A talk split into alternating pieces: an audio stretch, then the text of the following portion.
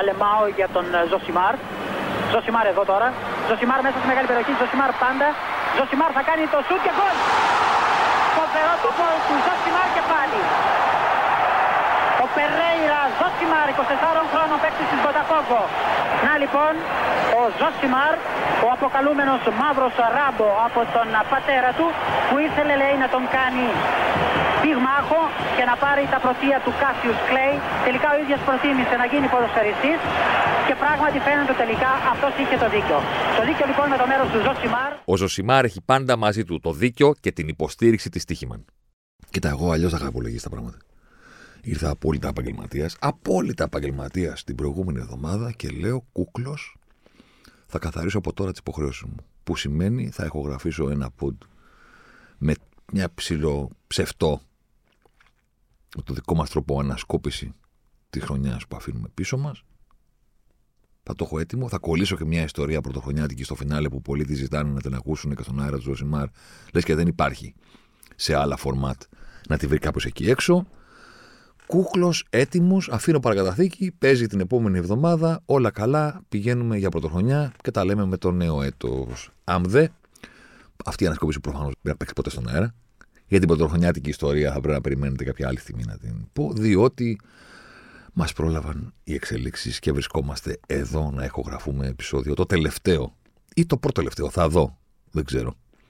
Του έτους παρέα φυσικά και με τη στοιχημάνα. Γιατί, γιατί πρώτα είναι η είδηση παραμονή Χριστουγέννων, δηλαδή το Άγια Νύχτα γίνεται Άγια Νύχτα Ξελογιάστρα. Μας χαιρετάει ο Βασίλης Καράς. Και παίρνω πόσα μηνύματα και ούτε ένα μήνυμα να πει. Ναι, παίρνα και πάλι θα σκεφτόμουν και θα έλεγα: Οκ, τώρα πρέπει να κάνω ένα pod γι' αυτό. Και πάνω που το κλειδώνω, αμδέ, Boxing Day, μία μέρα κενό κάναμε δηλαδή τα Χριστούγεννα. Boxing Day, τέλος ο Γιωβάνοβιτς από τον Παναθηναϊκό. Τελεία. Το τελεία το εννοώ ότι αυτή είναι η είδηση. Δεν είναι η είδηση, αναλαμβάνει ο Φατίχτερη. Είναι σε άλλο βιβλίο αυτό. Σε άλλο φύλλο της εφημερίδας. Η είδηση είναι τέλος ο Ιβάν Γιωβάνοβιτς από τον Παναθηναϊκό μετά από δυόμιση χρόνια στον πάγκο των Πρασίνων. Οπότε, άκυρο και το podcast για τον Καρά. Θα δούμε αν θα γίνει και πώς. Γιατί ήρθε νέα εξέλιξη να μας προλάβει στη στροφή και πρέπει να συζητήσουμε τη σοκαριστική με έναν τρόπο. Εντάξει, είναι καμιά φορά στο site λέμε μην βάζουμε τον τίτλο σοκ στους τίτλους, μην βάζουμε τη λέξη σοκ στους τίτλους γιατί είναι υπερβολή ρε παιδί μου. Επειδή κάποιος θα χάσει δύο μήνες από τη σεζόν να λέμε σοκ στην τάδε ομάδα, χτύπησε ο τάδε, αλλά οκ. Δεν είναι είδηση που την προσπερνάς, δεν είναι είδηση που λες αναμενόμενο ήταν. Πάντα είναι κάτι σημαντικό όταν αλλάζει προπονητής στον πάγκο μεγάλων ελληνικών ομάδων. Πόσο μάλλον όταν αυτός ο προπονητής έχει καταφέρει κάτι σπάνιο. Δηλαδή, να γίνει κομμάτι της ομάδας και να είναι το επίθετό του να συμπληρώνει τη φράση δίπλα από το όνομα της ομάδας. Ο Παραφυναϊκός του Γιωβάνοβιτς. Δεν είναι απλό. Στο ποδόσφαιρό μας που ο προπονητής έχει το ρόλο αυτόν που πρέπει να φταίει γιατί δεν αξιοποιεί το ρόλο του Προέδρου ή γιατί δεν κάνει αυτά που θέλουν οι δημοσιογράφοι, αυτά που θέλει ο κόσμος. Ο προπονητής που έχει πολύ μικρό χρόνο ζωής, διότι τον διώχνουν αμέσως γιατί δεν πετυχαίνει, δεν κάνει, δεν δείχνει και είναι το παλιόπεδο που κρατάει πίσω την ομάδα που αν δεν είχε αυτόν τον άσχετο στον πάγκο θα πήγαινε πάρα πολύ καλύτερα και έρχεται ο επόμενος άσχετος που τα κάνει όλα καλύτερα μέχρι να αποδειχθεί και αυτός άσχετος. Σε όλο αυτό το κομμάτι το να υπάρχουν διαστήματα, ειδικά στις μεγάλες ομάδες, που ένας προπονητής με το χρόνο, με τη δουλειά του, με την παρουσία του τη συνολική, καταφέρνει να βάλει το όνομα του να λέμε του Γιωβάνοβιτς, του Λουτσέσκου, του Μαρτίνς. Για να χρησιμοποιήσω και τον τελευταίο, ας πούμε, από τον άλλο πάκο του Ολυμπιακού, του Αλμέιδα. Όταν σημαίνει αυτό το σπάνιο, είναι πάντα είδηση το να, όταν φεύγει κάποιος. Πόσο μάλλον όταν φεύγει σε ένα διάστημα που προκαλεί πάρα πολλά ερωτηματικά και πάρα πολλές αντιδράσεις. Και εν πάση περιπτώσει, ας πούμε ότι οι αντιδράσεις δεν μας νοιάζουν, γιατί δεν είμαστε από αυτούς οι οποίοι άγονται και φέρονται από το αντανακλαστικό συνέστημα. Ή προσπαθούμε, εν πάση περιπτώσει. Αφήστε τις αντιδράσεις. Στο ουδέτερο μάτι. Η πρώτη λέξη στο άκουσμα της είδησης απολύθηκε ο Ιβάν Γιωβάνο στον Παναθηναϊκό είναι γιατί. Συνήθως θέλω να πω. Υπάρχει αυτό που λέμε περιραίως ατμόσφαιρα. Τι λέω για τον προπονητή τους Ολυμπιακού, άναψε το φιτίλι. Όταν φεύγει ο προπονητής του Ολυμπιακού, κανείς δεν λέει γιατί. Είναι σχεδόν ε, αναμενόμενο. Θα φύγει κάποια στιγμή, το έχουμε καταλάβει, τον έχει φάει ο κόσμος, τον έχουν φάει οι παίχτε, τον έχει φάει η μουρμούρα της διοίκησης, κάτι τον έχει φάει, εν πάση περιπτώσει. Είναι σαν το, το φαγητό που το έχει, ας πούμε, ξέρω εγώ, έχει μείνει εκτός ψυγείου κάποιες μέρες, το κοιτάς και ξέρουν όλοι στο σπίτι ότι έχει χαλάσει, ρε παιδί μου. Και κάποιος λέει το πετάει στα σκουπίδια. Ε, δεν λέει κανένας γιατί το πέταξες. Όλοι ξέρουμε ότι είχε λήξει, ρε παιδί μου, το συγκεκριμένο. Δεν γίνεται να το φάει κανένας, ούτε ο σκύλος δεν το τρώει. Μπράβο. Ωραία. Ο Γιωβάνοβιτς γιατί; Τι έγινε; Ποιο είναι το πρόβλημα; Είναι κανονική η ερώτηση. Ποιο είναι το πρόβλημα ακριβώς; Διάβασα το κείμενο και του Κώστα Χολή Σπορ 24 και κείμενα άλλα συναδέλφων. Πάνω κάτω τα ίδια πρέπει να τα βγήκαν προς τα έξω. Καταρχήν να πούμε ότι όντως κανένας δεν ήξερε τίποτα. Γιατί υπάρχουν κάποιοι που βρίζουν στα social και είναι και να δεις δημοσιογράφοι δεν ξέρανε πριν τίποτα και μετά βγάζουν τους λόγους. Ναι, υπάρχουν περιπτώσεις που δεν ξέρουμε τίποτα. Σκάει κάτι το οποίο μας βρίσκει όλους απροετοιμαστούς και εσάς τον κόσμο, αλλά και τους ρεπόρτερ που είναι όλη τη μέρα στο ρεπορτάζ. Σκάει κάτι και λες: Δεν είχα ιδέα, τι να κάνω τώρα. Δεν το πήραμε χαμπάρι. Μετά, ναι, υπάρχουν πληροφορίες. Μιλάς, σηκώνεις το τηλέφωνο, πρέπει να γράψεις κάτι, σου λένε: Κοίταξε να δεις αυτό, αυτό και αυτό. Και όταν τα γράφεις, δεν σημαίνει ότι τα σπάζει κιόλας. Απλώς μεταφέρεις αυτά που λέει η πλευρά. Η πλευρά λοιπόν λέει λέει κακή εικόνα, λέει, της ομάδας. Το τελευταίο διάστημα. Η απώλεια, λέει, της, του προβαδίσματο της πρώτης θέσης. Ο αποκλεισμός στην Ευρώπη. Και ότι η ομάδα δεν είναι, λέει, στα ντέρμπι, λέει, δεν είναι στα ντέρμπι και δεν έχει την ισχύ. Και για να πάρθει το πρωτάθλημα, να γίνει καλύτερος ο Παναθηναϊκός στα ντέρμπι. Και τα διαβάζει και λες. Πάμε λέει μία τι; Ποιος; Θέλω να πω ότι οι προπονητές δεν χάνουν τη δουλειά τους επειδή κάνουν λάθη. Οι προπονητές κάνουν λάθη όπως κάνουμε όλοι μας. Ασταμάτητα, συνεχόμενα. Και κάνουν και πάρα πολλά σωστά. Και επίσης υπάρχει και το άλλο που έλεγε πάντα ο Στέφανος Τριαντάφυλλος, που έλεγε ότι ο προπονητής δεν κάνει λάθος. Ποτέ. Ποτέ. Απλά παίρνει μια σωστή επιλογή που δεν του βγαίνει. Όλοι οι προπονητές του κόσμου. Κανένας δεν είναι. Ακόμα και αυτοί που έχουν πάρει τις πιο τρελές αποφάσεις, που έχουν βάλει τον πιο ακατάλληλο παίχτη να μαρκάρει τον πιο ακατάλληλο αντίπαλο, ας πούμε, κάποιο λόγο. Άμα μιλήσεις μαζί του, θα σου πει το έκανα γι' αυτό και γι' αυτό και γι' αυτό και για τον λόγο. Δεν είναι τρελός. Δεν θέλει να χάσει τη δουλειά του. Αποδεικνύεται ότι δεν του βγήκε. Ε, τι να κάνουμε. Άλλοι παίζουν, δεν παίζει αυτός. Θέλω να πω ότι. Εντάξει, δεν είναι εύκολα αποδεκτό σαν λόγος απόλυσης το ότι ο Παναθυναϊκό βγήκε τελικά τελευταίος στο όνομα του Europa League. Άσχημη εικόνα έχει. Δεν διαφωνεί κανένας. Άσχημη εικόνα έχει. Και με το ξεκίνημα που έκανε, νίκη και ισοπαλία, ε, τώρα να κάνεις φίλε τέσσερις συνεχόμενες ήττες, κάτι θα έχεις κάνει και εσύ λάθος. Καμία αντίρρηση. Κάτι θα έκανε λάθος και ο Γιωβάνοβιτ. Και θέλω να πω ότι οι προπονητές κρίνονται με βάση τους στόχους που έχουν τεθεί από την ομάδα. Δεν κρίνονται με βάση το ότι πιστεύουμε εμείς απ' έξω. Ή το ότι πιστεύει κάποιος κατά τη διάρκεια της σεζόν. Ξεκινάει η σεζόν ή ξεκινάει η θητεία του Γιωβάνοβιτς στον Παναθηναϊκό. Πού παίρνει τον Παναθηναϊκό Γιωβάνοβιτς και πού είναι τώρα. Και ποιο είναι το θέμα; Ότι θα του πεις ότι έφτασες μία ανάσα από το να μπει στους ομίλους του Champions League. Εντάξει. Δεν μπήκες. Μπήκες στο Europa. Επιστρέψαμε στην Ευρώπη μετά από χρόνια. Και ξανακυκλοφόρησαν τα site με τίτλους Παναθηνάικο κτλ. Που, OK, υπάρχει μια υπερβολή, γιατί όταν μιλάς για μια ομάδα που έχει παίξει τον τελικό των πρωταθλητριών και δύο φορές τέσσερις, το να πεις Παναθηνάικο επειδή μπήκες στο νούμερο του Europa είναι λίγο. OK, το καταλαβαίνουμε όλοι. Παρόλα αυτά όμως, ο κόσμος που το έχει καημό να βλέπει αυτή την ομάδα να παίζει στην Ευρώπη, έζησε το καλοκαίρι τη βραδιά του Βελοντρόμ, που δεν θα την ξεχάσουν οι Παναθηναϊκοί. Ποτέ. Ποτέ. Τώρα βλέπω τον Παναθηναϊκό να κάνει αυτή την πρόκριση εκεί μέσα στα πέναλτι. Ποτέ δεν το ξεχάσουν. Τους έκατσε στραβή, τι να κάνουμε τώρα; Δεν είναι εύκολο να κάνει συνεχόμενες υπερβάσεις. Δεν μπήκανε στου ομίλου Champions League. Ωραία. Μπήκανε στο νούμερο του Europa, κάνανε καλό ξεκίνημα, κακό φινάλε, κάκιστο τελευταίο παιχνίδι και δεν συνέχισαν ούτε στα playoffs που να το σημειώσουμε κιόλας για μια ακόμη φορά. Δεν συνεχίζει στην Ευρώπη αν βγεις τρίτος. Συνεχίζει στην Ευρώπη αν βγεις τρίτος και μετά περάσει και τον επόμενο γύρο. Δεν είναι γύρω τα playoff. Εντάξει, αποκλεισμένος είσαι από τον όμιλο του Europa και παίζεις με κάτι άλλους πικραμίγδαλου, πικραμένους, για να πάτε στο conference. Όταν θα βρεθεί στο conference, έχει συνεχίσει στην Ευρώπη. Κλείνει η παρένθεση. Ναι, ωραία. Κακό φινέλα στον όμιλο.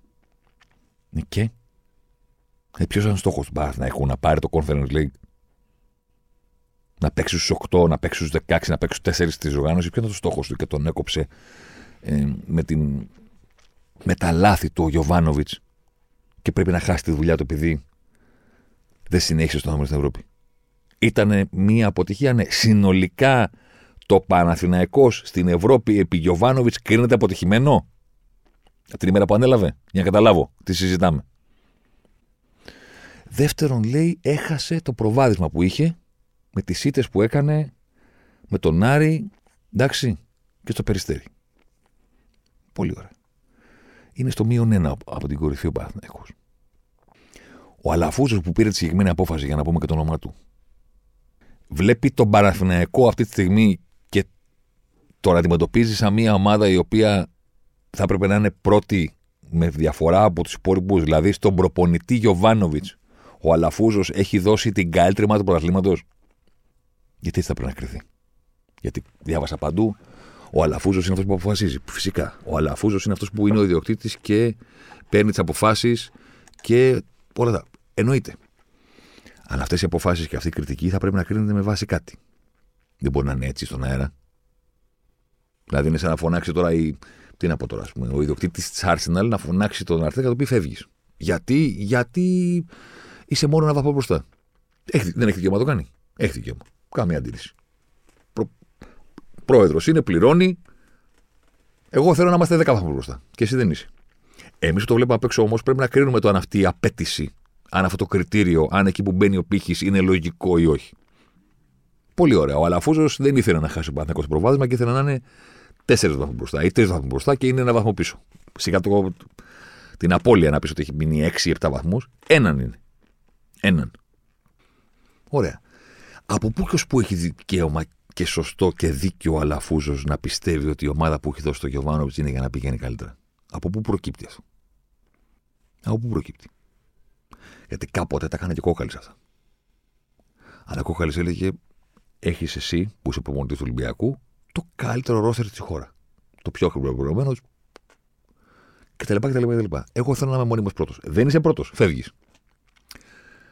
Δεν είναι και η καλύτερη λογική στον κόσμο για να αναπτύξει μια ποδοσφαιρική ομάδα, αλλά παρόλα αυτά είναι υπαρκτή. Είμαι η Manchester City.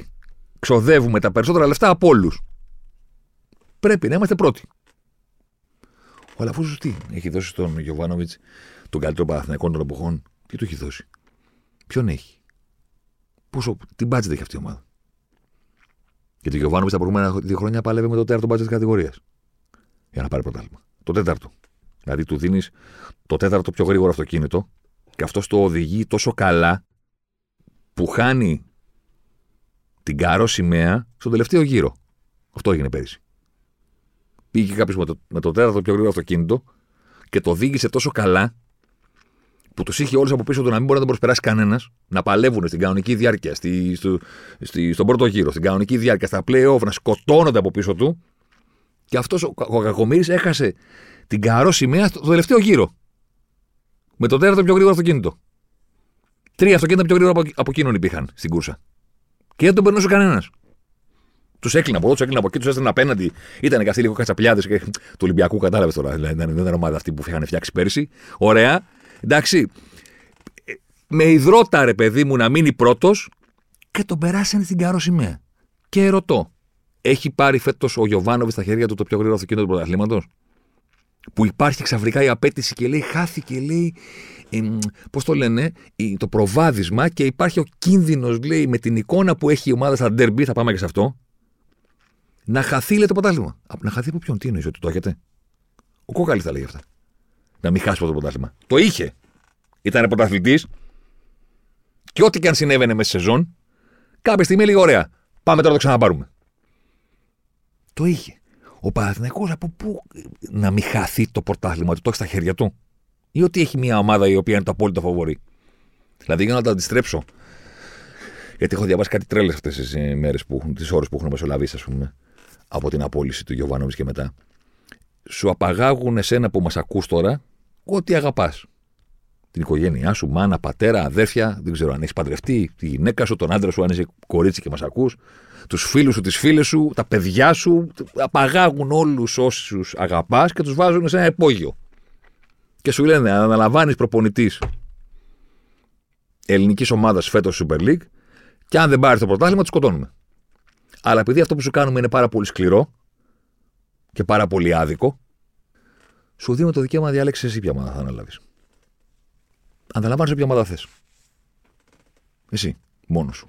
Γίνεσαι προπονητής και με το που την αναλάβεις, ξεκινάμε. Και λέμε: Ωραία, θα πάρεις το πρωτάθλημα για να ξαναδείς τους άνθρωπου που αγαπάς. Αν δεν το πάρεις, τους σκοτώνουμε.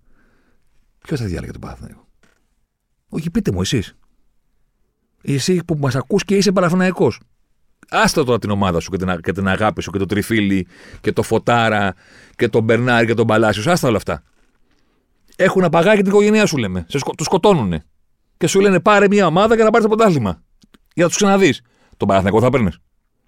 Σε ποιο σημείο της σεζόν δηλαδή, το καλοκαίρι όταν ξεκίνησε, μετά τις μεταγραφές, σε ποιο σημείο της σεζόν θα έλεγες Α, αυτό θα πάρω. Γκανιάν. Φαβορή. Μπορεί να είμαι άσχετος από προπονητική, τουλάχιστον να πάρω την καλύτερη ομάδα για να πάρω το πρωτάθλημα και να ξαναδώ τους γονείς μου και τα παιδιά μου. Το Παναθηναϊκό θα παίρνει. Αλήθεια τώρα. Πόσοι θα παίρνουν τον Παναθηναϊκό από τους 100, άμα ρωτήσουμε. Που λέει και, που λέει και ο Μπονάτσος. Ρωτήσαμε 100 ανθρώπους, ποιο είναι το. Πόσοι θα παίρνουν τον Παναθηναϊκό. Να σου πω, υπολόγιζε για τα γύρω-γύρω μαθέ. Ε; Θέλω να πω, μην υπολογίσεις μόνο και το ρόστερ. Υπολόγισε παραδοσιακή δύναμη γενικά.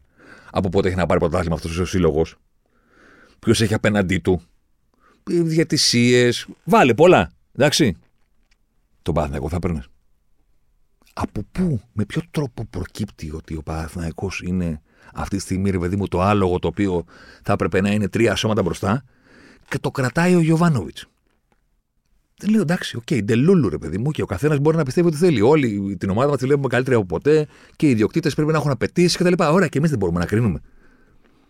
Πώς προκύπτει ότι ένα σύλλογος ο οποίος ήταν στο ποδόσφαιρο του Μπόλωνη και έκανε αυτά τα βήματα τα οποία τελικά ήταν άλματα, χάρη μόνο στη δουλειά του συγκεκριμένου ανθρώπου και πουθενά άλλου, πώ προκύπτει ότι δεν έχει το δικαίωμα να τελειώσει την τελευταία χρονιά του συμβολέου του, να την ολοκληρώσει και να έχει το δικαίωμα να προσπαθήσει ξανά για αυτό που προσπάθησε και πέρσι. Να κάνει τον Παναθηναϊκό πρωταθλητή με την ομάδα του. Γιατί αυτό συζητάμε. Δεν συζητάμε το αν θα έπρεπε να μείνει αιώνια ο Γιωβάνοβιτς. Πιθανότητα μετά από τρία χρόνια θα έπρεπε να, ο κύκλος του να κλείσει. Καμία αντίρρηση. Δεν συζητάμε αυτό.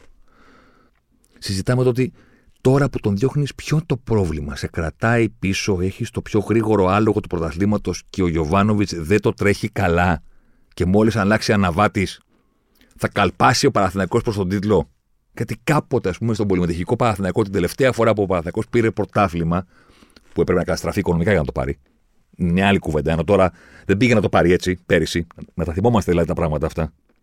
Τότε, ναι, υπήρχε η αίσθηση στους πολυμετοχικού, να τους πούμε ξανά έτσι, ότι ρε παιδί μου, ομαδάρα έχουμε. Αντίπαλος δεν υπάρχει. Και στην ανάγκη θα διώξουμε τον Τενκάτε και θα πάρουμε τον Νιόπλια και θα γίνει ο Νιόπλιας πρωταθληματικός προπονητής. Γιατί, γιατί πιστεύουμε ότι αυτή η ομάδα δεν χρειάζεται κάτι τρομερό. Το Νιόπλια να πάρουμε, θα το πάρουμε. Και ο Κόκαλης θα κάνει αυτά. Και ο Κόκαλης και οι πολυμετοχικοί όταν τα κάνανε, είχαν δίκιο να λένε ότι αυτό που βλέπουν στον αγωνιστικό χώρο δεν πρέπει να είναι δεύτερο στο, στο μείον έναν. Τώρα από πού προκύπτει. Α, τα ντέρμπι. Δεν έχει κερδίσει, λέει, ντέρμπι φέτος. Λέει, με εξαίρεση βέβαια, λέει, την εικόνα του Καρασκάκη, που δεν μετράει κάτι, το μαχνίδι δεν ολοκληρώθηκε. Δεν έχει κερδίσει ντέρμπι. Και λες, κάτσε ρε παιδί μου, μισό λεπτό. Αυτός προπονητής τώρα το καλοκαίρι, αν έλαβε. Δηλαδή θέλω να πω ότι το τι κάνει ο Γιωβάνο στα με τον Παναθηναϊκό θα το κρίνουμε τώρα σε αυτά που έχει δώσει φέτος. Αυτό είναι το πρόβλημα. Γιατί υπάρχει μια ολόκληρη σεζόν πέρυσι που διεκδίκησε πρωτάθλημα. Τι έκανε στα τέρμι Παναθηναϊκός πέρυσι, μισό λεπτάκι, 28 βαθμούς. 31 βαθμούς πήρε η ΑΕΚ. Η οποία πήρε το πρωτάθλημα. Ντέρμπι κανονικής περίοδου και playoff με τον Άρη μέσα. Για να μην έχετε απορίες από πού τα έχω βγάλει. Και λες 27 πήρε ο Παναθηναϊκός. 27 και τα τελευταία του δύο είναι ήττα από τον, από τον Ολυμπιακό καταδικαστική στο Καραϊσκάκης και ισοπαλία με τον Άρη που τελευταία αγωνιστική ο απογοητευμένος Παναθηναϊκός δεν κέρδισε το τελευταίο παιχνίδι του πρωταθλήματος. Θέλω να πω ότι εκεί το χάσε ο Παναθηναϊκός. Το ότι δεν έκανε 30 βαθμούς ή 33. Πήγε, έμεινε στους 27. Ήταν στους 26 όταν πήγε στο Καραϊσκάκης, δεν πήγε στους 29 και τελευταία αγωνιστική πήρε μόνο ένα βαθμό από τον Άρη. Ποιο είναι το πρόβλημα; Διαβάζουμε την, την λέξη Ντέρμπι και Γιωβάνοβιτ στην ίδια πρόταση με αρνητική χρειά. Λες και δεν είναι ο προπονητής που έμεινε 7 συνεχόμενα παιχνίδια αίτητος απέναντι στον Ολυμπιακό. Ήταν άλλος. Ήταν ο ξάδερφό του. Και πώς. Τι, τι, τι διαβάζουμε τώρα, τι ακριβώς λέμε; Παναθυναϊκό Ολυμπιακός έμεινε ο κύριος Γιωβάνοβιτς αίτητος 7 παιχνίδια απέναντι στον Ινίνο αντίπαλο. Δεν τον κέρδισε ο Ολυμπιακός με τίποτα. Μα με στο 90, μα με πέναντι, δεν με ενδιαφέρει. Δεν τον κέρδισε με τίποτα. Και ήρθε αυτή η ήττα. Αυτή η ήττα. Όπως ήρθε, σε ποιο γήπεδο ήρθε, με ποιο τρόπο και πώς ήταν ο Παναθηναϊκός όταν ήρθε. Με το ξέσπασμα COVID και όλη αυτή την ιστορία. Με το τέταρτο πιο γρήγορο αυτοκίνητος τη κατηγορίας, τον προσπέρασαν αφού το, τρακα, το τράκαρας αυτό το αυτοκίνητο σε 20 γωνίες, ας πούμε, έφτασε στο, στο, στο τελευταίο γύρο ασθμένοντας.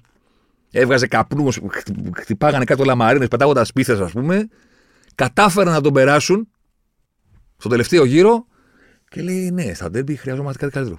Από πού, πού το βρήκες το κάτι καλύτερο; Ποιον, με το ποδόσφαιρο του Μπόλων έπαιζε. Και σε έκανε ξανά ο Γιωβάνοβιτς κάτι. Κάτι που να. Κάτι που κάποιες φορές να σε πείθει ότι είναι Παναθυναϊκό και σε κάποιες άλλες τουλάχιστον να θυμίζει Παναθυναϊκό. Γιατί δεν μπορεί ένας άνθρωπος να επαναφέρει έναν ολόκληρο σύλλογο εκεί που αξίζει. Μόνος του. Δεν γίνεται. Αλλά κι όμως, ρε φίλε, κανένας δεν το προσπάθησε περισσότερο από αυτόν. Και κανένας δεν κατάφερε περισσότερο από αυτόν σε αυτό το κομμάτι. Στο να επαναφέρει τον Παναθηναϊκό στο κανονικό του, στο πραγματικό του μέγεθος. Κανένας. Δεν το πέτυχε. Για το μέγεθος του Παναθηναϊκού δεν είναι ένα κύπελο. Ή το ευρωπαϊκό μέγεθος του Παναθηναϊκού δεν είναι μόνο μια πρόκριση με Μασσαλία και μετά αποκλεισμό στο Europa. Το πραγματικό μέγεθος του Παναθηναϊκού είναι να πέσει στα νοκ άουτ Champions League. Και είναι ο φόβος και ο τρόμος της Ευρώπης. Αλλά, OK, ας πούμε κιόλας ότι ίσως ένα κομμάτι από όλο αυτό το πράγμα να μην επαναληφθεί και ποτέ, γιατί παλιές εποχές. OK. Κανένας δεν προσπάθησε περισσότερο. Κανένας δεν κατάφερε περισσότερα σε αυτό το κομμάτι.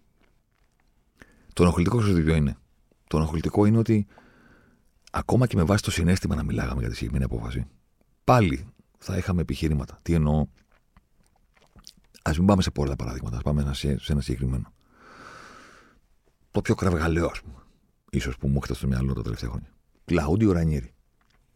Έκανε πρωταθλήτρια τη Λέστερ. Δηλαδή το λες, ακόμα και τώρα και λες. Το λέω, αλλά κάτσε να το τσεκάρουμε πώ κάνω λάθος. Έχει γίνει τελικά αυτό. Και έχει γίνει. Πήρανε την Premier League. Leicester City. Με προπονητή του Κλαούντιο Ρανιέρη. Και μετά το διώξανε.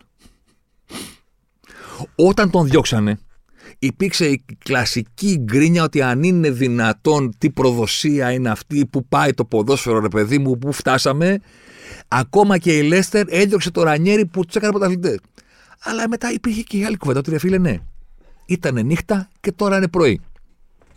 Τους έκανε πρωταθλητές και τώρα δεν μπορεί να κερδίσουν κανέναν. Κάποια στιγμή και ο σύλλογος πρέπει να παραμερίσει το συνέστημα και να πάρει μια απόφαση. Είναι κλασική συζήτηση στο ποδόσφαιρο. Θα συμβαίνει πάντα. Ο Μουρίνιο έλεγε: Αν με διώξουν οι Τσέλσι, θα έχουν διώξει δύο φορές τον πιο πετυχημένο προπονητή της ιστορίας τους. Το διώξαν. Δηλαδή, θέλω να πω, το είπε για να κρατήσει τη δουλειά του, αλλά δεν την κράτησε. Έτσι είναι το ποδόσφαιρο. Θα φύγει και ο Μουρίνιο από την Τσέλσι. Θα φύγει και ο Ντιματέο. Ο ηθοποιός με τον οποίο πήραν Champions League. Εντάξει, θα φύγει μέχρι και ο Ρανιέρη από τη Λέστερ. Το ενοχλητικό ξέρετε ποιο είναι. Ότι δεν μιλάμε για αυτό τώρα. Θέλω να πω ότι αν ο Γιωβάνοβιτς τα είχε κάνει όπως τα είχε κάνει πέρυσι, συγκλονιστικά, Και τελικά δεν κατάφερε να πάρει το πρωτάθλημα. Και φέτος ο Παναθηναϊκός ήταν αυτή τη στιγμή που μιλάμε στο μείον 10 από την κορυφή. Στο μείον 9, στο μείον 7, δεν ξέρω και εγώ τι. Πάλι θα υπήρχε το συνέστημα ότι δεν τον διώχνεις. Αλλά θα υπήρχε σίγουρα και ο αντίλογος ότι πώς δεν τον διώχνω, δεν κατάλαβα. Προσέφερες, έκανες, έδειξες, δεν μας βγήκε. Φέτος δεν θα κερδίσουμε κανέναν. Πηγαίνουμε από ήττα σε ήττα. Sorry, σε αγαπάω, σε εκτιμάω. Τι να κάνουμε; Πρέπει να σώσουμε τη χρονιά. Είναι τώρα αυτή η κατάσταση. Δηλαδή αυτό ένιωθε ο φίλος του Παναθηναϊκού. Στο τέλος του πρώτου γύρου.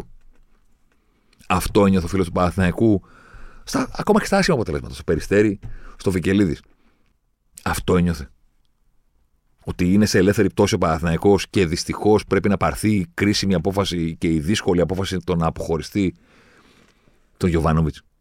Από πού και Το τελευταίο που διαβάζουμε αυτές τις μέρες, γιατί η δισογραφία πήγε γρήγορα από το αντίο στο Γιωβάνοβιτς στο Τερίμ, Τεριμάνια βασικά, παραλήρημα, εντάξει, είναι, ξέρεις, η πρωταθληματική γνώση ας πούμε του Τερίμ και τι θα φέρει και το τι θα κάνει και το ότι OK, πήρε μια απόφαση ο Αλαφούζος και το μέλλον ας πούμε δηλαδή το τι θα κάνει ο Τερίμ θα κρίνει την απόφαση respectfully disagree που λένε και στις ταινίες. Δηλαδή, δεν με ενδιαφέρει το τι θα γίνει από εδώ και πέρα. Δεν θα περιμένω το τι θα γίνει από εδώ και πέρα για να κρίνω την απόφαση. Ο Γιωβάνοβιτς αποχώρησε από τον Παναθηναϊκό. Αυτή είναι η είδηση. Και για να κρυθεί αυτή, πρέπει να κρυθεί ο Γιωβάνοβιτς και τα πεπραγμένα του, το παρελθόν του στον Παναθηναϊκό μέχρι σήμερα και το παρόν, το τώρα. Δεν με νοιάζει τι θα κάνει ο Τερήμ. Μπορεί να πάρει το ποτάλημα, εγώ πάλι να λέω ότι το πήρε ο Γιωβάνοβιτς. Μπορεί να χάσει το ποτάλημα και να πάλι να λέω ότι δεν φταίει κανένας, φταίει το γεγονός ότι η ΑΕΚ Ολυμπιακός ήταν καλύτερη. Δεν με ενδιαφέρει. Δεν μπορώ να περιμένω την εξέλιξη κάποιων πραγμάτων που να στάθει μετά εντελώς. Γιατί στο φινάλε, πού ξέρει ο Τερήμ τι θα κάνει η ΑΕΚ Ολυμπιακός; Ή ο Πάοκ που είναι πρώτος; Πού το ξέρω. Δηλαδή μπορεί να πάρει μια μάλλον πρωτάθλημα επειδή οι αντίπαλοι της πούλησαν όλους τους παίχτε της. ή είχαν τραυματισμούς ή τσακώθηκαν με τους δικούς τους προπονητές και διαλύθηκαν. Τα έχω ξαναπεί. Τη βαθμολογία δεν μπορεί να την επηρεάσεις μόνος σου. Την παίζουν και αντίπαλοι. Αν αποφασίσουν να κερδίσουν όλα τα παιχνίδια μέχρι το τέλος του πρωταθλήματος, εσύ δεν μπορεί να κάνεις τίποτα. Όπως επίσης δεν μπορεί να κάνεις τίποτα αν αποφασίζουν συλλογικά να είναι χειρότεροι από πέρυσι. Συμβαίνει στη ζωή. Οπότε δεν θα περιμένω να δω τι θα κάνω το Δεν με ενδιαφέρει τι θα κάνω το Δεν μπορώ να βάλω στην κουβέντα κάτι που δεν έχει συμβεί για να κρίνω κάτι που έχει συμβεί. Με τρελαίνει αυτό το πράγμα. Που λέει θα κρυθεί η απόφαση λέει από το τι θα γίνει. Όχι, δεν θα κρυθεί από το τι θα γίνει. Θα κρυθεί τώρα. Τι έκανε ο Γιωβάνη στον Παναθηναϊκό δύο χρόνια; Πού τον έχει τώρα, τον έχει σε ένα σημείο που ο Παναθηναϊκός κινδυνεύει να χάσει και εκτιμένα; Όχι. Τον έχει σε ένα σημείο στο οποίο ε, η καλύτερη του πρωταθλήματος δεν είναι πρώτη και φταίει ο προπονητής; Όχι. Το αν θα κάνει μεταγραφές και θα ενισχυθεί ακόμα περισσότερο. Άρα θα γίνει τώρα ξαφνικά το καλύτερο αυτοκίνητο του πρωταθλήματος. Και αυτό το αυτοκίνητο μετά θα είναι πιο κατάλληλο να το δικήσει ο Τερήμ. Έχει τέσσερις υποθέσει, παιδιά, η πρόταση μέσα. Αν αυτό, αν αυτό, αν αυτό. Μετά από τις δύο, μετά τα δύο, αν δεν είναι υπόθεση, είναι προσευχή. Δεν μας ενδιαφέρει. Δεν με ενδιαφέρει εμένα. Από εδώ και πέρα θα με ενδιαφέρει φυσικά γιατί είναι η δουλειά μου και είναι το πρωτάθλημα και χαμός. Ποιος θα το πάρει; Τέσσερις μέσα είναι. Πάω μέσα, Παθιακό μέσα, ΑΕΚ μέσα, Ολυμπιακός μέσα. Πρωτοφανές. Χαμός. Από πάνω θα είμαστε.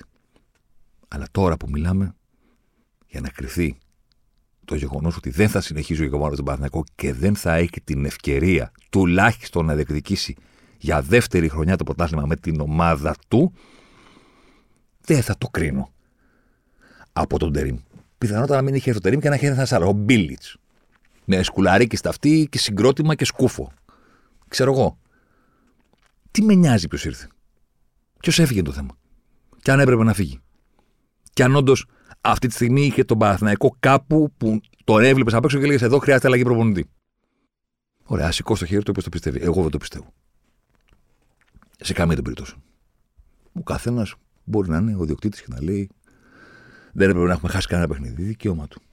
Καμία αντίρρηση. Καμία αντίρρηση. Θέλω να προσθέσω μόνο ένα αγαπημένο ρητό, ας πούμε, που το έχω χρησιμοποιήσει πάρα πολλές φορές όσον αφορά το ποδόσφαιρο, γιατί από την πρώτη στιγμή που το διάβασα, κάπως έτσι μου τέριαξε στον κόσμο του ποδοσφαίρου και στο πώς αποχαιρετάμε παίκτες ή προπονητές που φεύγουν από την ομάδα μας. Ε, παίκτες που τελειώνουν την καριέρα τους και ξέρεις, κάνουμε μια αναδρομή. Το ρητό ρε παιδί μου, το περίφημο που λέει ότι οι άνθρωποι θα ξεχάσουν αυτά που είπες. Θα ξεχάσουν αυτά που έκανες. Αλλά δεν θα ξεχάσουν το πώ του έκανε να νιώσουν. Για μία ακόμη φορά το ρητό βρίσκει απόλυτη εφαρμογή σε κάτι στο ποδόσφαιρο. Δεν πιστεύω ότι υπάρχει φίλος του Παναθηναϊκού εκεί έξω που θα ξεχάσει το πώς ένιωθε για τον Παναθηναϊκό πριν από δύο σεζόν για αρκετό διάστημα. Όχι ξαφνικά ένα καλοκαίρι. Αυτά συμβαίνουν. Η μπάλα έχει πάνω και κάτω. Παρατεταμένα. Παρατεταμένα τι ένιωθε για τον Παναθηναϊκό από το 14-15 και μετά. Για να μην σε πάω από το 10. Παρατεταμένα όμως. Εκφυλιστικά κάθε χρόνο και χειρότερα. Κάθε χρόνο και πιο απελπισμένα, κάθε χρόνο και πιο ξενδερωμένα, κάθε χρόνο και πιο παρατημένα. Με κάθε χρόνο και μεγαλύτερη αποδοχή ότι πρέπει να συμβιβαστεί με το γεγονός ότι Παναθηναϊκός είναι αυτό. Κάτι που δεν είναι Παναθηναϊκός. Κάτι που μοιάζει πιο πολύ με το Λεβαδιακό παρά τον Παναθηναϊκό. Που το είχα γράψει ένα κείμενο που και που το επαναφέρουν για να με βρίσουν. Λες και... Τέλος πάντων. Κάτι που μοιάζει πιο πολύ με το Λεβαδιακό παρά τον Παναθηναϊκό. Και να σου λένε, Όχι, αυτό είναι Παναθηναϊκός. Και να λε, Μα παιδί, αυτό δεν είναι Παναθηναϊκός.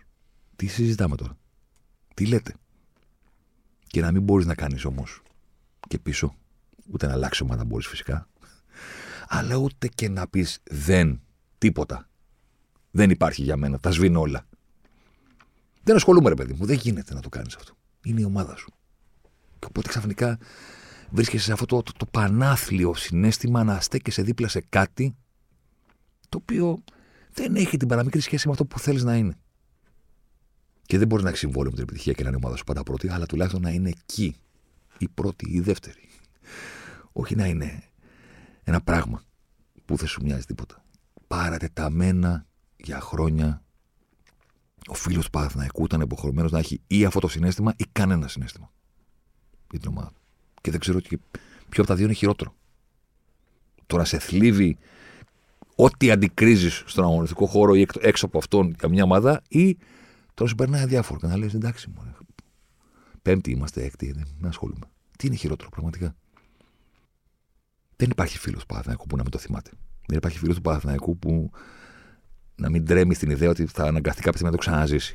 Και δεν υπάρχει φίλος του Παναθηναϊκού κανένας ο οποίος θα ξεχάσει ποτέ το πώς ανέτρεψε όλα αυτά τα συναισθήματα αυτός ο άνθρωπος.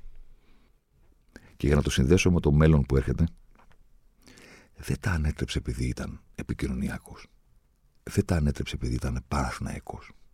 Δεν τα ανέτρεψε επειδή ήταν η σημαία του συλλόγου. Δεν τα ανέτρεψε επειδή μίλησε στην καρδιά του κόσμου, επειδή ήταν μάγκας, επειδή τα βάλε με το σύστημα. Χίλια πράγματα που καμιά φορά συμβαίνουν στη χώρα μας και τα αποθεώνουμε χωρίς λόγο γιατί είναι επικοινωνία τα ανέτρεψε όλα αυτά ο Γιωβάνοβιτ με τη δουλειά του. Τελεία. Τελεία. Χωρίς story. Χωρίς πράσινες γραβάτε. Χωρίς τα αλλάζει όλα. Χωρίς η ατάκα του. Χωρίς παρατσούκλια. Ο αυτοκράτορας και ο δεν ξέρω κι εγώ ποιος και ο επικοινωνιακός με λόγους. Με τη δουλειά του. Ούτε καν όμορφος φωτογραφίες δεν ήταν. Ψάχναμε να νικούσε ο Παναθυναϊκό και έπρεπε να βάλουμε φωτογραφία Γιωβάνοβιτ και δεν βρίσκαμε μία που να χαμογελάει. Έπρεπε να περιμένουμε το κύπελο. Τίποτα δεν του δόθηκε εύκολα. Ξεκίνησε 7 πρώτα παιχνίδια εκτός έδρας, 5 ήττες. 5 ήττες. Η χαρά της επαρχίας, ο οποίος ήθελε να κάνει νίκη, υποδεχόταν τον Παναθηναϊκό. Με τη δουλειά του. Ούτε μεγάλο όνομα ήταν. Ούτε παλιά δόξα του συλλόγου. Ούτε άρχισε τις επικοινωνιακές ιστορίες. Ούτε κάποιος να είναι τίποτα Αργεντινός, τίποτα Αλμέιδα, τίποτα Βαλβέρδε που να πει ρε παιδί μου έχει τον αέρα από το εξωτερικό. Τίποτα από όλα αυτά. Από κομμάτι του ελληνικού ποδοσφαίρου με έναν τρόπο ήταν. Είχε περάσει από τη χώρα μας, τον ξέραμε, μας ήξερε. Αντιτουριστικός, να το πούμε. Τίποτα από όλα αυτά. Ούτε story, ούτε πράσινες γραβάτες, ούτε γυαλιά ηλίου, ούτε μαγιά, ούτε τίποτα από όλα αυτά. Με τη δουλειά του.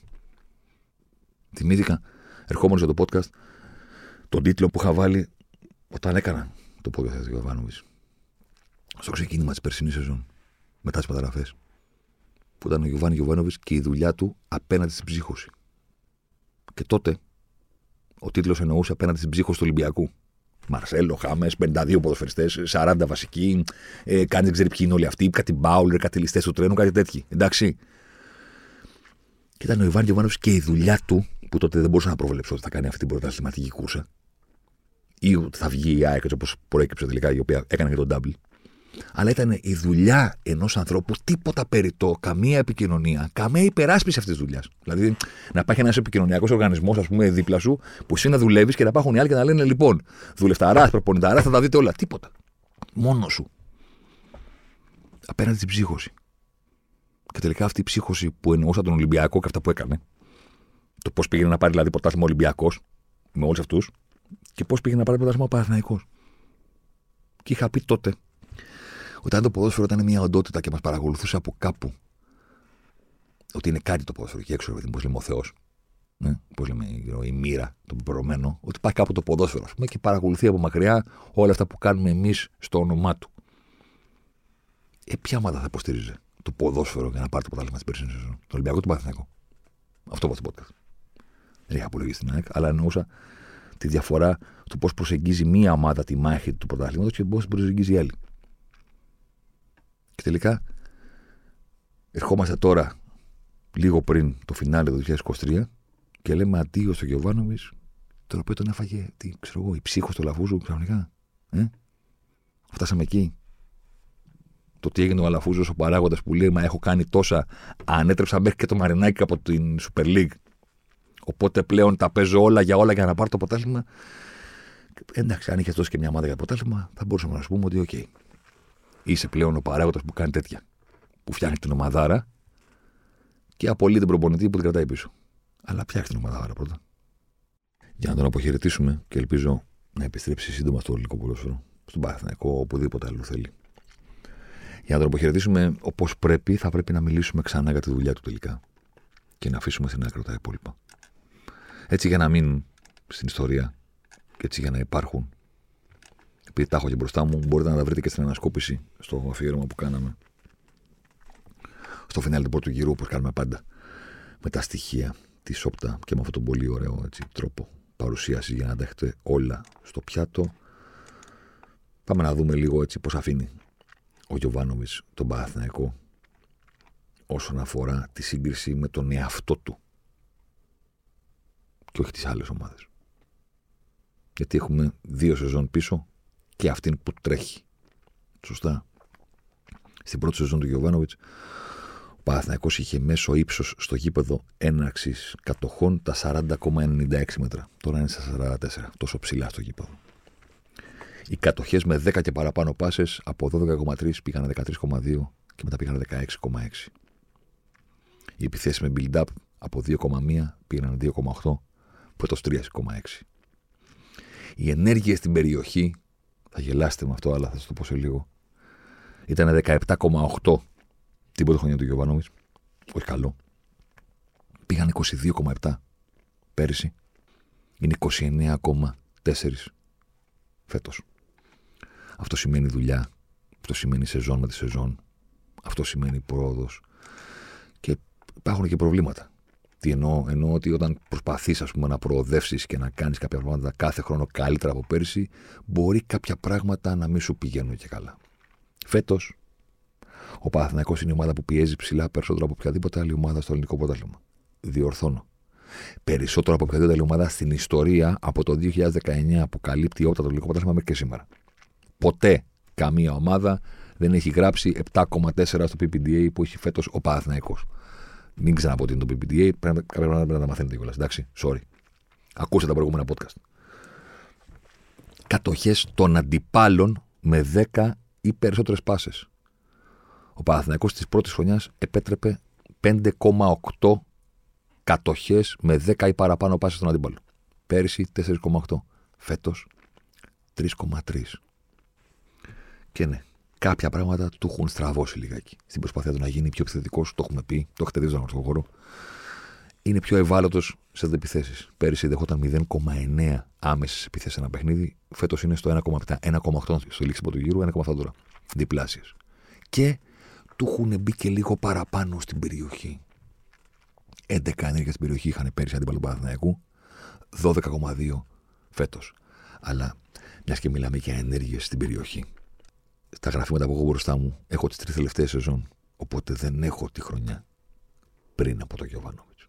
Αλλά ας ακούστε και αυτό. Έτσι να το κρατήσει, να μείνει στον αέρα. Τη σεζόν 2020-2021 στις ενέργειες στην αντίπαλη περιοχή ο Παναθηναϊκός είχε μέσο όρο 14. Πρώτο χρονιά Γιωβάνοβιτς ήταν 17,8. Την προηγούμενη, εκεί που πήρε τον Παναθηναϊκό, ήταν 14. Το 14 σημαίνει ότι λιγότερες είχαν ο Απόλλων Αθηνών, η Λαμία, η ΑΕΛ, ο Ατρόμητος και ο Πανατολικός. Αυτή είναι η λίστα. Αυτός στον Παναθηναϊκό του Μπολόνι. 14 ενέργειες στην περιοχή είχε περισσότερες ο Βόλος, ο Πας, ο Όφη και ο Αστέρας. Δεν σας μετράω. Άρης, ΑΕΚ, Ολυμπιακός, ΠΑΟΚ. Προφανώς. Ήταν από πάνω από τον Παναθηναϊκό στην αντίπαλη περιοχή ο Αστέρας, ο Όφη, ο Πας και ο Βόλος. Πάμε και στην περιοχή του Παναθηναϊκού. Γιατί έχουμε και αυτό. Πόσες φορές είναι στην περιοχή οι αντίπαλοι. Παναθηναϊκός 15,9. Με λίγα λόγια, εκείνη τη χρονιά ο Παναθηναϊκός είχε 14 ενέργειες στην αντίπαλη περιοχή και στη δική του οι αντίπαλοι είχαν 16. Το καταλαβαίνετε. 15,9. Αυτό πήρε ο Ιωάννοβιτς. Και έκανε αυτά που σας ανέφερα προηγουμένως, σεζόν με τη σεζόν. Δεν θέλετε σε κάθε μία από αυτές τις κατηγορίες που είπαμε τι έκανε η πρώτη χρονιά ο Ιβάν, δεύτερη χρονιά ο Ιβάν και φέτος να βάλουμε και την προηγούμενη σεζόν. Είναι κορόμιλο το δάκρυ, άμα τα βλέπεις αυτά, αυτά, τα πράγματα. Είναι ασύλληπτο το να βλέπεις μια ομάδα τον Παναθηναϊκό να έχει τέτοιες επιδόσεις. Σε όλες τις κατηγορίες. Τι ποδόσφαιρο να παίξει, τι κατοχές με δέκα πάσες, τίποτα. Εδώ μιλάμε ότι στην περιοχή του ήταν περισσότερο αντίπαλοι από ο Παναθηναϊκός στη δική τους. Απίστευτα πράγματα. Αυτή ήταν η αφετηρία του Γιώβανοβιτ. Κλείνοντας, και κάτι που σημείωσα και πέρυσι το έκανα και tweet. Αλλά εντάξει. Όταν ο Παναθηναϊκός πήρε το ποτάθλημα το 2010, πολύ πτωχική, ξέρετε τώρα, Dream Team, είχε 70 βαθμούς σε 30 παιχνίδια. 2,33 βαθμούς ανά παιχνίδι. Η πρωταθληματική σεζόν δηλαδή σου δίνει τον τίτλο με 2,33 βαθμούς ανά μάτς, το παίρνεις. Τότε. Ο περσινός Παναθηναϊκός στην κανονική περίοδο μάζεψε 61 βαθμούς σε 26 παιχνίδια. 2,34. Δηλαδή στους δεκαδικούς είναι και 1% παραπάνω. Γι' αυτό είχα κάνει το tweet και λέω ότι εννοείται ότι θέλω πάρα πολύ να ακούσω τι δεν έχει κάνει καλά ο Γιωβάνοβιτς που με νερομπίστολα έχει μαζέψει τους ίδιους βαθμούς με τα πυρηνικά του 2010. Για τα οποία διαλύθηκε ο Παναθυναϊκό. Ενώ οικονομικά ακολούθησαν όλα αυτά τα χρόνια που ακολούθησαν, ξεκίνησαν από εκείνη τη σεζόν που ξόδευε μια ομάδα για να πάρει το πρωτάθλημα λεφτά που δεν είχε. Και έπρεπε να καλύψουν μεγαλομέτωχοι και δεν τα βάλανε ποτέ κτλ. κτλ τζιγκερική πόλεμη, που το λένε, ρε παιδί μου, αλφα πολεμπορσιακό και τέτοια. Ε, εντάξει. Και του χρεώθηκε κιόλας σε όλο αυτό το διάστημα ότι δεν είναι, λέει, δύσκολες μεταγραφές. Και αυτό το λέγαμε στο podcast πέρυσι. Αλλά πού να ξέραμε. Που, ξέραμε, που λέγαμε ότι πώς είναι δυνατόν να του χρεώνεται αυτό το πράγμα. Δηλαδή, εσείς εκτιμάτε τον προπονητή που λέει φέρε. Φέρε, φέρε, να πάρουμε και αυτό τον από και αυτό το μάνατζερ, να πάρουμε και τον άλλον. Δηλαδή, αυ... δηλαδή του Παναθηναϊκού, ας πούμε, και του Αλαφούζου συγκεκριμένα, το έχει βγει πολύ καλά αυτό τα προηγούμενα χρόνια, ε. Έχει ζήσει μεγάλες δόξες με το Φέρε, με το Φορναρόλι και τον Καζιγιάμα, με όλους τους ληστές. Ε, του, έχει, του έχει πάει πολύ καλά το Φέρε του Αλαφούζου, που είχε πρόβλημα που ο Γιωβάνοβε έλεγε Όχι, περίμενε. Περίμενε να πάρουμε παίχτη αν είναι καλός, να πάρουμε παίχτη μόνο αν είμαστε σίγουροι. Να μην, να μην πετάξουμε λεφτά, να ξέρουμε τι παίρνουμε, να, να σεβαστούμε τα χρήματα του συλλόγου. Να σεβαστούμε την φανέλα που δίνουμε στον παίχτη. Το τριφύλι, το χρώμα, το πράσινο και μετά να δούμε τι όνομα θα πάρουμε από πίσω. Και ξαφνικά λέει είναι πόλεμα οι μεταγραφέ. Άκου τώρα. Προπορτή που θέλει να δουλεύει, που θέλει να πάει με όπλο τη δουλειά του και δεν είναι σε κάποιου τους αρλατάνους που λένε φέρε, φέρε, φέρε, φέρε και μετά βγαίνουν και συνέντευξη τύπου και λένε τι να κάνουμε; Πότε βγήκε ο Γιωβάνοβιτς όλα αυτά τα χρόνια. Να ρίξει οποιαδήποτε αποτυχία στο γεγονός ότι οι άλλοι έχουν καλύτερη ομάδα. Πότε το έκανε. Το πιο εύκολο να πει τι θέλετε, ρε παιδιά; Τι θέλετε; Έχω εγώ όλους αυτούς τους παίχτε που έχει ΑΕΚ και ο Ολυμπιακός. Τι θέλετε; Ούτε μία φορά. Δουλειά και αυτοί που είμαστε. Δεν πειράζει. Λιγότεροι. Outnumbered. Δεν πειράζει. Θα τη βρούμε την άκρη. Με τον τρόπο μας. Θα παλέψουμε μέχρι τέλους. Και όλα αυτά το έχουν γυρίσει τώρα και το τα δείχνουν. Δεν κάνεις καλά εκείνο, δεν κάνεις καλά το άλλο και πάμε σε κάποιο άλλο μοντέλο. Εδώ θα είμαστε. Παρέα φυσικά και με τη στοίχημα. Μπορείτε να μας βρείτε στο δικό του προφίλ, το θυμίζω κάθε φορά, μαζί και με άλλο ενδιαφέρον περιεχόμενο, να δούμε τι θα συμβεί από εδώ και πέρα. Αλλά το από εδώ και πέρα είναι άλλο έργο. Το έργο του Γιωβάνοβιτς ήταν αυτό μέχρι στιγμής. Σπουδαίο, όπως σπουδαίος είναι και εκείνος και σαν προπονητής και σαν άνθρωπος στο πώς φέρεται στο χώρο του ποδοσφαίρου. Δεν τον ξέρω προσωπικά, δεν ξέρω τι κάνει, πώς μιλάμε με τους παίχτες του, αλλά λέμε, κρίνουμε αυτό που βλέπουμε. Δεν έχουμε την πολυτέλεια να τον χάσουμε για πολύ καιρό, θα προσθέσω εγώ. Χωρίς να λέω ότι πρέπει sorry και να πάει σε κάθε ομάδα και σε κάποια ομάδα, αλλά σε κάθε περίπτωση δεν έχουμε την πολυτέλεια να έχουμε μακριά από το δικό μας ποδόσφαιρο τέτοιους προπονητές αυτής της αξίας, αυτής της νοοτροπίας, αυτής της δουλειάς και αυτής της συμπεριφοράς. Μάλλον αυτό ήταν ο τελευταίος Ζωσιμάρ του έτους. Μπορεί ναι, μπορεί και όχι. Θα δω. Εσείς να προσέχετε και θα ξαναπούμε.